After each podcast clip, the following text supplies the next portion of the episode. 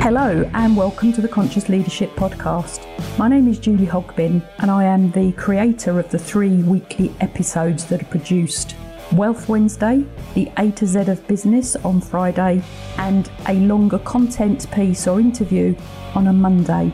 If you like what you hear, please share this podcast if you think it would support and help somebody else. Welcome to Wealth Wednesday.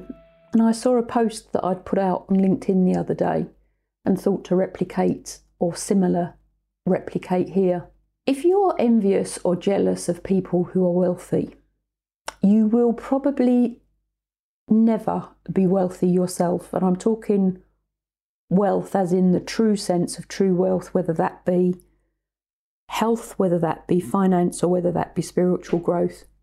If you're envious or jealous of someone who has a better figure or less weight or looks better, then stop being envious and follow them. Find out what they've done to be who they are because they don't get like that with doing nothing. If you're envious or jealous of somebody who has more money than you, maybe a property portfolio, or knows more about crypto, or has a better pension, anything linked into finance, look at how they've done it and learn from them. Don't be envious of them or jealous of them. Look at what they did and how you can do that too. And just please remember that not everything on the surface is what's going on beneath the surface. And if you are in admiration or jealous or envious of someone else's knowledge, experience, how they share, how they write, how they speak, learn how to do it. Everything linked to true wealth, everything linked to true wealth is learnable. What it entails is for us to change.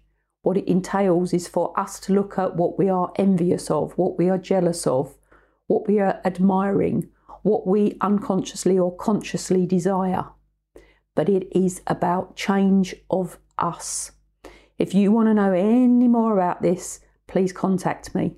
I am a change catalyst, I'm a change enabler. I can support you through creating the plan and support you through learning some of the skills that you may need to have your true wealth and your true desire.